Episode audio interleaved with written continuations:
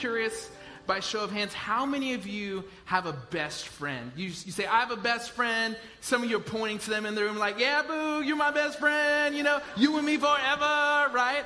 Most best friends that I know, they have some kind of like secret handshake. Any of y'all have like a secret handshake? All right, okay. Some of y'all have like inside jokes and inside lingo, and every time you see this random thing, you start laughing like randomly, and everybody around you like, what is it? I don't know what's so funny, right? And I think most of us that we have these best friends and different things like that.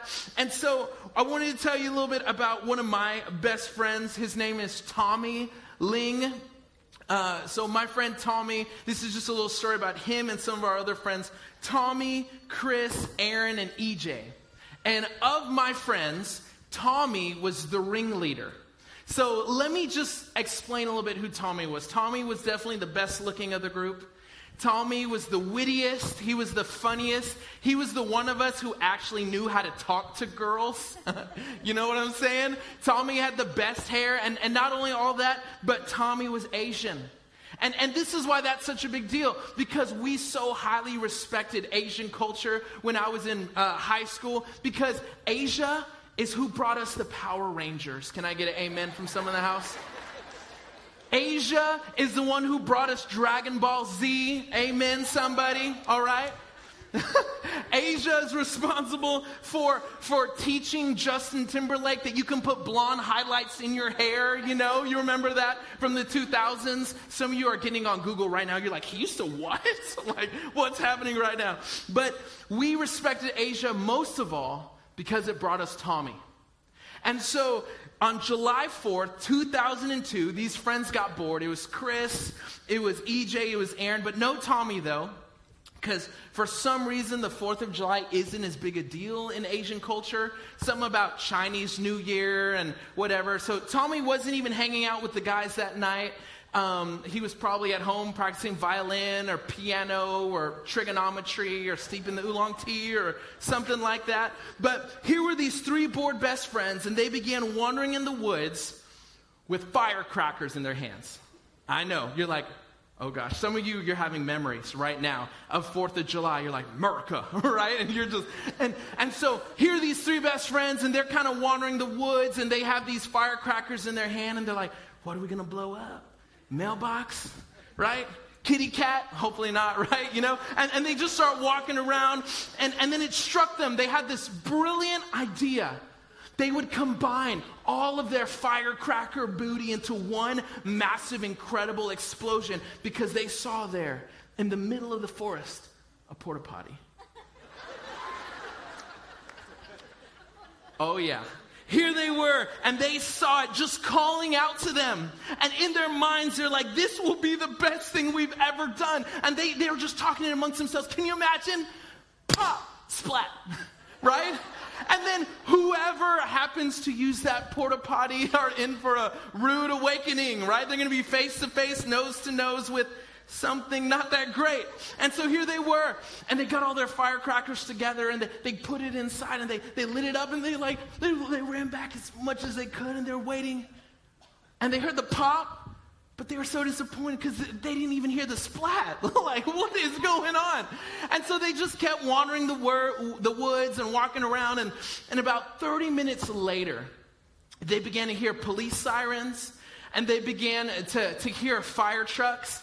And so they, they were thinking, gosh, what's going on? There must be like some group of hood rat kids roaming the streets, causing trouble. And they find their way back to the spot, and from a distance, they see their beloved porta potty in flames. It's literally it been engulfed in flames. And, and here people from the neighborhood, moms, and they're, they're talking to reporters and being interviewed by the fire department. And, and all this stuff is happening. And, and here's what happens you can kind of hear the moms talking, and they're like, I bet it was that little Asian boy. I bet it was that little Asian boy, you know, the one with the perfect hair that always smells like fried rice and, and messes up the curve on, on my son's math tests. I bet it was him. And they were throwing my little Asian buddy under the bus, y'all. We call it guilt by association. And what did my friends do? They did what anybody else would have done. They hid, right? They hid, and there they were, hiding behind a log in the forest, and they were just talking to each other, and their dialogue went something like this. They're like, yo, we need Jesus. like, I, I could not even kid you on this. They're like, we need Jesus. Like, this is so bad what we did. So, lo and behold, that, that next Wednesday, they go to church. In the meantime, their parents are like, hey, did Tommy do it? Oh, yeah, mom, it was Tommy. They just threw him under the bus just like that. But they showed up at our youth group in Houston, Texas, ridden with guilt from their crimes, knowing that they needed to change their hood rat ways. And they gave their lives to Jesus and they got saved. And they spent the rest of their days in a federal prison to serve out a life sentence. Just kidding, just kidding. That last part's not true. Just the last part. Just, but the rest of it's true. They did get saved. My friend Tommy went with them. He got saved also. And here's what's so cool these crazy friends, they began serving Jesus together. They began reaching their friends for Jesus together. And this is all a true story, minus the prison part. And we say this all the time in student ministry your friends have the ability to determine the quality and direction of your life. Some of you are, are, thinking about your, your buddies right now. You're like, all the trouble I've gotten into. right? You're elbowing, on them, elbowing them right now. And here's what Jesus had to say about friendship. If you have your Bibles, we're in John chapter 15, verse 13. Jesus says, Greater love has no man, no one than this, to lay down one's life for one's friends. And some of you have friends like that. You can probably count them on one hand. Others of you, you are that friend. Verse 14, you are my friends if you do what I command. I no longer call you servants because a servant does not know his master's business. Here's where Jesus takes this friendship thing a step further. He says, You may have good friends. Every Hanukkah, you get together and you spin the dreidel together. Y'all share each other's yarmulkes. Sometimes you get so rowdy, people call you tax collectors right? First century church jokes? No, not that funny? Okay. But Jesus goes a little further, and I love this in, in explaining his relationship with his people. He says, You're no longer just servants, you are friends. And here is what friendship with God looks and feels like. Verse 15 Instead, I've called you friends, for everything that I've learned from my Father, I've made known to you. You did not choose me, but I chose you and appointed you so that you may go and bear fruit, fruit that will last, and so that whatever you ask in the name of my Father, in my name, my Father will give you. This is my command love each other. Let's pray for a moment.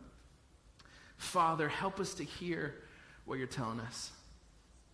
Lord, as we, we study your word, as we hear what, what your scripture has to say, I pray that in the areas of our lives that you want to prune, that our ears will be open to hear what you're saying. And that as we walk away from this message, let our lives be marked by an even greater desire to know you and to make you known in Jesus' name. Amen. Imagine, here we have Jesus' friends. Some of Jesus' best friends Peter, James, John, Paul, George, Ringo. Look, I'm convinced that they were part of the 72 that Jesus sent out. You can prove me wrong later, okay? But Jesus' friends grew up their whole lives knowing this about God that God used to speak, but God's been silent for a long time. You see, in their, their lives, the book of Malachi, the last book in the Old Testament, had already been written, and they hadn't heard God speak a word for years. And not only that, but they had also grown up believing that only a few would ever get to experience God's presence. Now, hear me here. In their culture, one time a year, they would journey to Jerusalem, the religious epicenter of Judaism, and there they would offer sacrifices. If you're poor, you'd offer a dove. If you had money, it would be a goat or a bull or a sheep. And these had to be a kosher animal without spots, without wrinkles, without blemishes or defects. And these sacrifices were symbols. The person or family would sacrifice an animal as a substitution for themselves. They would take a kosher, pure, innocent animal into the temple, and the animal would die in their place. And the hope was that God would see the sins of the person or the family on that animal and punish the animal instead of them. Hebrews chapter 9 22 says, In fact, according to the law of Moses, nearly everything was purified with blood. For without the shedding of blood, there is no forgiveness. But in Jewish world, normal people would only go so far into the temple. If you were a non-Jew, if you were a Gentile like most of us are, you'd have been hanging out in the outer court. You see, the outer court is where all of us people would be eating our non kosher takis and our non kosher pork tamales and all those kind of things. If you were a Jew, there was an inner court for you. That's where you'd have people like Shia LaBeouf and Adam Sandler and Jeff Goldblum hanging out, singing about Hanukkah and all that kind of thing. But even then, there was a holy place. And in the holy place, that's only where the priests were allowed to go. Normal people were not invited into the holy place. And further still, there was a room even further inside called the Holy of Holies. And the Holy of Holies was a room reserved only for the high priest. And only for the high priest one time a year. Because normal people were not invited into the Holy of Holies. And then here's Jesus. And then he introduces God in a completely different manner. No longer is God to be some distant deity. No longer is God only to be accessible to a select few, to, to people who are born into the right family. Instead, we can all have friendship with God. But listen, here's why. Remember what Jesus said in Matthew 5 17. Don't misunderstand why I have come. I did not come to abolish the law of Moses or the writings and the prophets. No, I have come to accomplish their purpose. In other words, Jesus didn't say, hey, that Old Testament stuff, man, that's just old school. Just forget about it. Here's a pass. It's all good. Jesus recognized that the Old Testament laws were still in effect. Hebrews 9:22, without the shedding of blood, there's no forgiveness. And Jesus recognized that because God had set up this system, only God could change this system. And here's the good news that God's friendship with us required great, great love. John 15, 13. Greater love has no man than this to lay down one's life for one's friends. You see, the difference between Christianity and every other faith in the world is that all other religions are about man trying to reach up to God. But Christianity is about God trying to reach down to man. Think about that for a moment.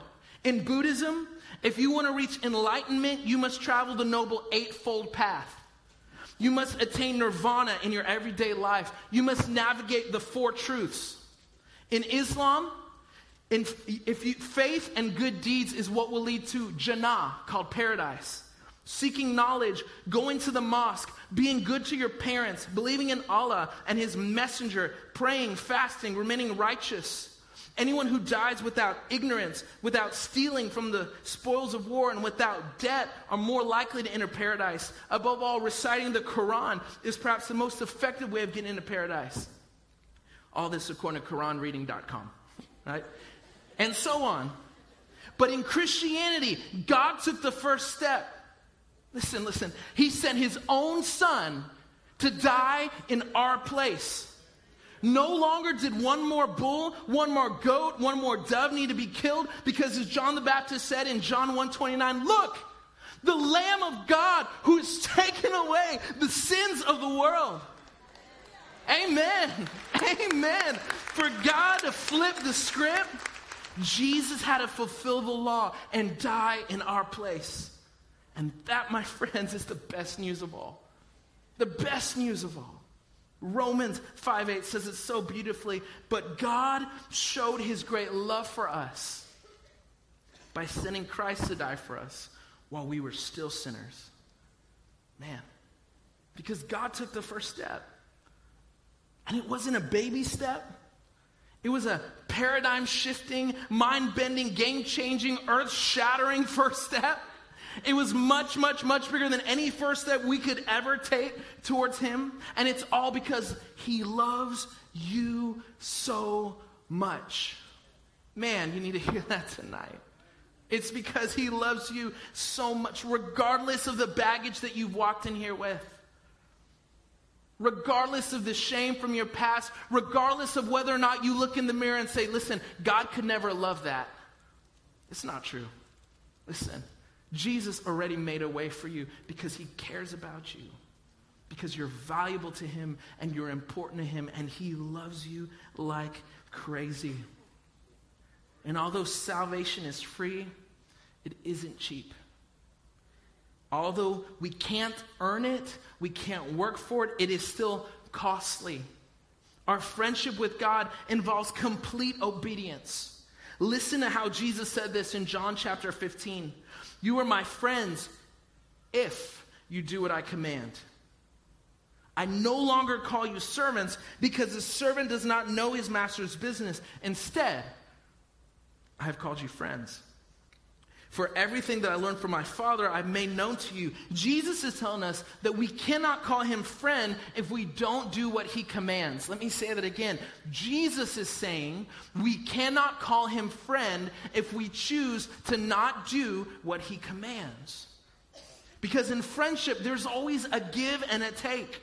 There's always a giving in to the preferences of those we care about. It's like if you and I were to meet for the first time and you say, Hey, what's your name? I say, Well, my real name, shh, my real name is Ramon. For real. Ramon Fernando Rodriguez. It's the most Mexican name you could ever have. But my friends, they call me Tito. And if you were to go up to me and say, Hey, I don't care what your friends call you, I'm gonna call you Ramon. Like that would just be weird, right?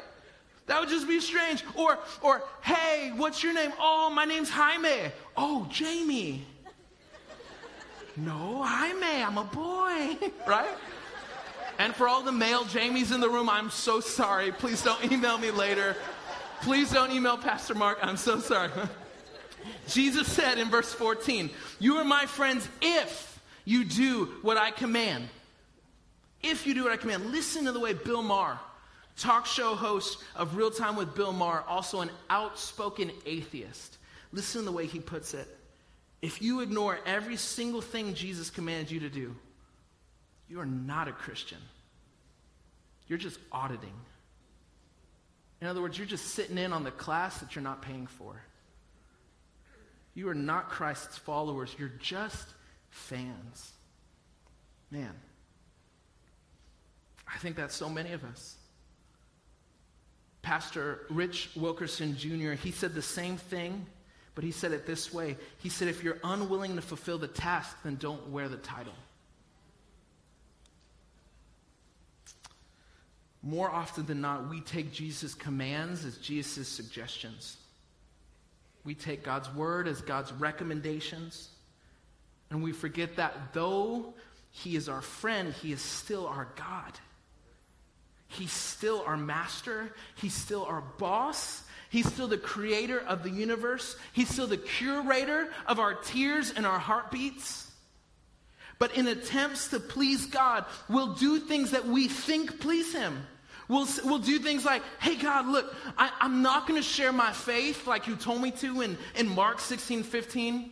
I'm not going to pray regularly like you told me to in Matthew 6, 6, but I will go to church when it's convenient on the weekend and it doesn't interfere with anything else that I might have coming up last minute. And that will make up for it.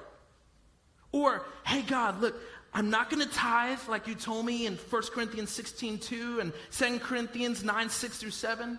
I'm not going to help the poor, widows, and orphans like you told me to in James 1 27. But I will volunteer whenever it's convenient and doesn't interfere with anything else that might come up last minute. And that should cancel out my stinginess. Friends, listen to the words of Samuel the prophet. Samuel was a prophet of God in 1025 BC. He was addressing one of the most powerful men in the world at this time, the first ever king of Israel. His name was Saul. Here's someone that was so revered in his country. He was wise. Saul was good looking. Saul was popular. Nobody questioned him until He decided to disobey the direct commands of God and instead do the things he thought would please God. 1 Samuel 15, verse 22. But Samuel re- replied, What is more pleasing to the Lord? Your burnt offerings and sacrifices, or your obedience to his voice? Listen, obedience is better than sacrifice. Man, let me say that again. For some of you who've been fighting and trying to hear what God is telling you, some of you that have been looking to hear His voice, this is what His voice says. God is saying, obedience is better than sacrifice. Doing what you know God has asked you to do is more impressive to God than you going over land and sea and breaking your back to do things that you think would make Him happy. And submission is better than offering the fat of rams because obedience to God is the fruit of a relationship with God. And as we are obedient, God's friendship calls us closer to Him and it results in ongoing growth. Truth is, you cannot stay connected to the vine. You cannot stay connected to the Heavenly Father and have the Holy Spirit speaking to you regularly and not be changed. I love this quote from Billy Graham. He says, The Holy Spirit illuminates the minds of people. It makes us yearn for God, and it takes spiritual truth and it makes it understandable to us. If you stay connected to God, if you stay connected to the vine, you will grow. I love the words of David penned in 1048 BC when, as a result of Saul's disobedience, the first king, God snatched the kingship away from him and handed it to the most unlikely of people, the youngest of eight sons. David was thought so little of that in true Cinderella fashion, when Samuel the prophet came over to his house to look for a new king, David's dad didn't even invite him. Didn't, I mean, that's cold blooded, right? I'd be like, you see what kind of nursing home I'm gonna put you in, dad? You didn't even invite me to this thing, right? Like, that's hardcore, right? That is serious stuff. But listen to these words. These words that David said, they were spoken on the day after years and years and years of stretching, God stretching him after years and years and years of God building and, and shaping his character, after years and years and years of his continued obedience, one step after the other, after the other, not glamorous, not on a stage, not in front of people, just one step in front of the other. Listen to what David said in that moment when he was finally crowned king. Psalm 139 23. Search me, O God and know my heart. Test me and know my anxious thoughts. Point out anything in me that offends you and lead me along the path of everlasting life. You see, what David's doing is he's continuing to invite the Holy Spirit to speak to him. He's saying, Look, I haven't arrived. I still need God as much today as I needed him yesterday. I still need him right now as much as I did when I first got saved. And notice, David, David isn't just saying, hey, show me my outward sins so I look better. He's saying, show me my inward sins, the things that nobody sees, the thoughts that nobody hears, the motivations, the ambitions that nobody has any idea are eating me away from the inside out. Because David knew something he knew that there was no use in running before you're sent. That there was no use in attempting to do God's work without God's power. That a man working without this unction, a man working without this anointing, a man working without the Holy Ghost upon him is losing time after all. It's a quote from D.L. Moody, evangelist at the turn of the century. And for us today, we must learn to rely upon our relationship with God to grow us deeper and call us closer to Him. I love these words from missionary and, and just foundational person in the faith, Corrie ten Boom. She said, Trying to do the Lord's work in your own strength is the most confusing, exhausting, and tedious of all work. And there are a bunch of you right now that are like, Yeah, yeah. But when you are filled with the Holy Spirit, then the ministry of Jesus just flows out of you. Amen. John 15, 16. You did not choose me, but I chose you and appointed you so that you might go and bear fruit, fruit that will last, so that whenever you, whatever you ask in my name, the Father will give you. We will bear fruit if we practice obedience and continue to draw near to Jesus. And as we close, the goal of friendship with God expresses God's heart to others. John 15, 17. This is my command love each other. I love this command from Jesus. Go and love people. Go, go, go. Love people. Right? I just imagine Peter being like, but it's so comfy here, right? And she's like, go, get out of here, man. Go and love people. And, and here's what he's saying the hurting, the lost, the broken, the imperfect, those who don't look like you, those who don't talk like you, those who don't act like you, those who do look like you, those who do act like you, those who do talk like you, the people who love you, the people who can't stand you, and everybody in between. All of them. And as if that wasn't big enough, Jesus tells all of his followers listen, not just the full time pastors, not just those who work at a nonprofit. Jesus tells all of his followers, that's every single one of us, every single one in this room, every single person watching. Mark 16, 15. Go into all the world and preach the good news to everyone. Everyone. Listen, that's not just a Pastor Tito, have you been going out in all the world and sharing the gospel with everybody? Because I'm watching you, right? Listen, it's so it's all of us. It's all of us. And this is where we go from here. Hear my heart when I say this. It's not just enough to soak and get all of God we can. There's just, there's just something not right about locking our doors and pulling the shades down on our windows and spending all this time getting to know God's word forward and backward and forward and backward. When in America, here at home, in our backyard, there are people that need the Jesus you already have. Listen, listen, friends, hear my heart when I say this. Did you know that as of the 1940s, only 5% of Americans identify themselves as non religious? In the 1940s. That's when Paul McCartney and John Lennon and those guys were born, okay? Just to give you some context. But between 1990 and 2008, in just 18 years, the number of people with no religious identity doubled from 8.1 to 15 percent. So no longer were there just 5% of people, there are 15% of people. To the point that now, in 2017, one out of every four adults in the U.S., 23% of adults in the U.S., when asked about their religious identity, will say, Nothing. I have no religious identity. Sociologists call them the nones because they are those without a religion. 36% of young adults under the age of 30, 36% right now are nones. Of the 85% of American adults raised to be Christians, 19% of them now consider themselves former Christians. For every one new convert to Christianity, there are four more who leave the faith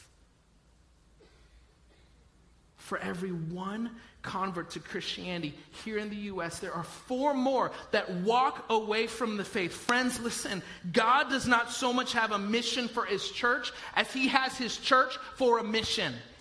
God has work for us to do. God has a plan and a purpose for every one of us, regardless of where you work, regardless of what you do for a living, there is kingdom work to do.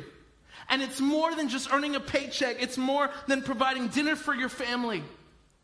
So please, let's set aside our pettiness. Let's put aside our laziness, our spiritual obesity, our I'm not getting fed attitudes, and decide to feed others on the surplus of teaching and training that we've been given.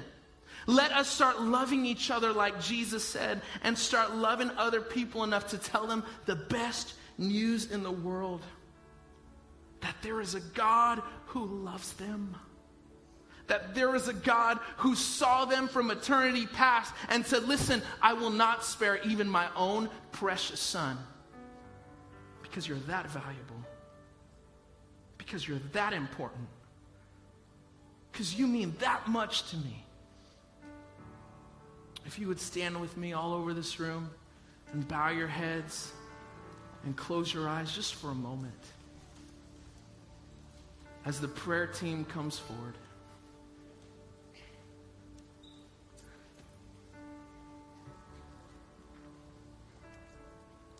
Father,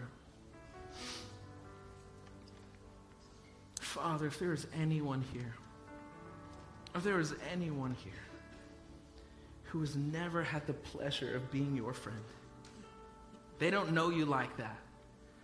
You're just all theory and theology to them. You're hearsay and folklore.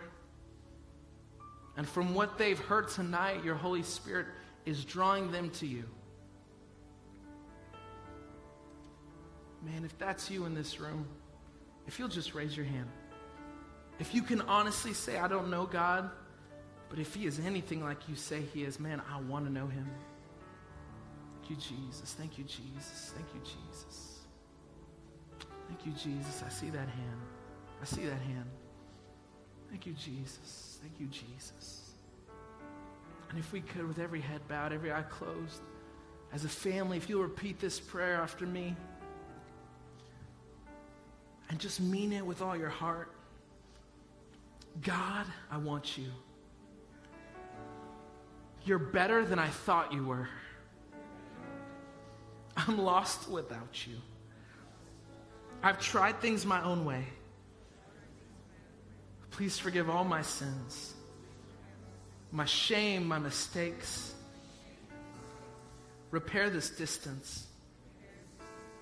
I believe that Jesus is your son, and he died for me. And I choose to give you my life. Will you help me to live for you? In Jesus' name, amen. And with, with every head bowed still and every eye closed still, if you're here and you'd say, I've been playing games with God. I've been in, I've been out. I've had anything but complete obedience. But I'm ready to stop playing games.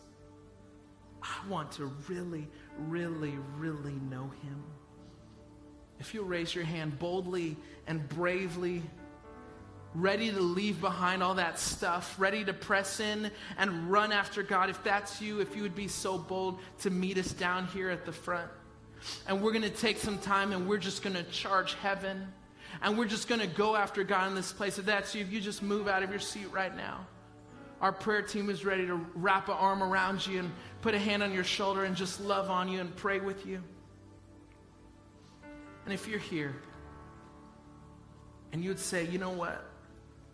I feel like I haven't been growing the way I want to. You're dry. Maybe you're lacking in love for Jesus sometimes but you want more of His Holy Spirit. Man, you just want more of His Holy Spirit. You want to stay connected to the vine, you need to grow. If you would raise your hand right now, and if you would begin to meet us down here, listen, we just want to pray with you.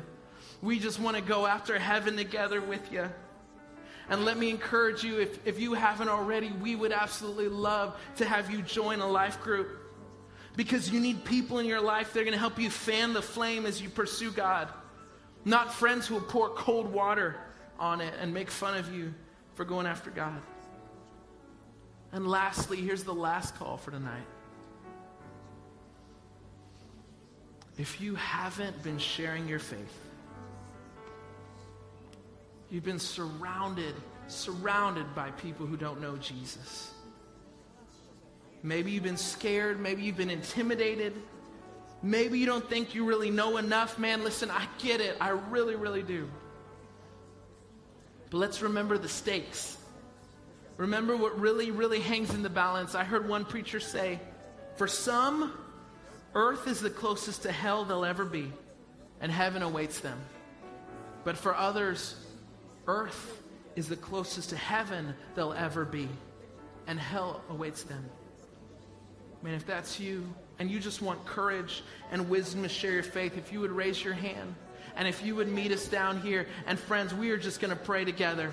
And we're going to ask God's Holy Spirit to fill you up with boldness and we're going to ask that He would start giving you some courage, that He would begin to give you the words to say, and that it would be as if you were plugging into a power socket.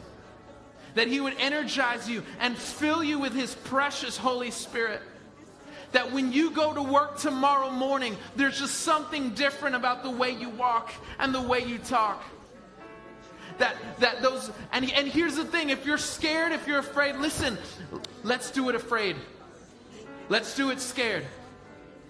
Because greater is He that is in us than He that is in the world. Family, if you would, if you would stretch your hands forward and let's pray for our family up here. Let's just pray for them as if it were you up here. God, for those who need you in this room. Lord, those that are reaching out to you, that have been playing games with you, Father, I pray you break down the walls. God, that they would run after you, that they would find you. Your word says this you will seek me and find me when you seek me with all of your heart. God, in this room, let this be a room, God, of world shakers. God, our church family, God, that are watching online, Lord, I pray your Holy Spirit would fill them where they are those that have been playing games, God, that you would just shake them on the inside. You would fill them with a new passion, a new fervency. God, for those in the room who haven't been growing like they want to, that have been dry and cracked and empty, Father, right now I pray that you would just breathe new life into them. That you would breathe new life into them. Father, we don't always get the pleasure of feeling your Holy Spirit. But when we do, we treasure those moments. Father, we don't always get the pleasure of feeling like it when we serve you. But we're so grateful that Jesus did his most hell defying work when he felt it the least. God, right now in this room, I pray that you breathe new life into my brothers and in my sisters. Come on, friends, let's not give up on praying for our family here. Lord, we just want more of you. God, we just want more of you. God, fill us with more of you, Father. And Lord, let us be obedient to the things you've already told us. Father, let us be obedient to the words that you've already spoken to our hearts and to our lives. Lord, let us take these words of Samuel to, to heart when he says, What is more pleasing to the Lord, your burnt offerings and sacrifices, or your obedience to his voice? Obedience is better than sacrifice. Father, we will be obedient. God, in this room, we will be obedient. Father, Lord, in this church family, in this body, we will be obedient. That when you say go, we go. When you say stay, we stay. That we will go where you lead us, Lord, and that we will test every time we hear your voice by your word. That we would allow your word to be the litmus test to when we feel the unction and the move of the Holy Spirit on our lives. That we would do as your word says and we would test the Spirit and we would line it up against your scripture and we would be a people who know your voice. Lord, in the name of Jesus, in the name of Jesus. God, thank you for what you're doing. Thank you for what you're doing in this room. Thank you for what you're doing in this room, God. Friends, we're going to keep the music going a little bit, and we're going to let our church family pray just a little bit longer. But if you're a young adult in this room or a senior in high school, we want to invite you to our Connect Night happening tonight in the in the cafe. And we absolutely love you. Let me pray a blessing over you. And if we could, let's leave quietly so these these folks can continue to pray and go after Jesus. Lord, we love you. God, I thank you for the men and women in this room. God, I thank you, Father, that when you see them, you don't see the things that they see. You see children of the Most High God. You see sons and daughters of Christ. You see the royal heirs. God, you see people that have the royal blood of heaven flowing and coursing through their veins because they are followers of Jesus Christ, the living Son of God. God, I thank you that in this room are men and women with destiny and purpose and future, and there's not one of them here on accident, and there's not one of them here who is an accident. God, that before they were formed in their mother's womb, you knew them. Thank you for your goodness. Help us to have a friendship with God. In Jesus' name. Amen. You're officially dismissed. We love you.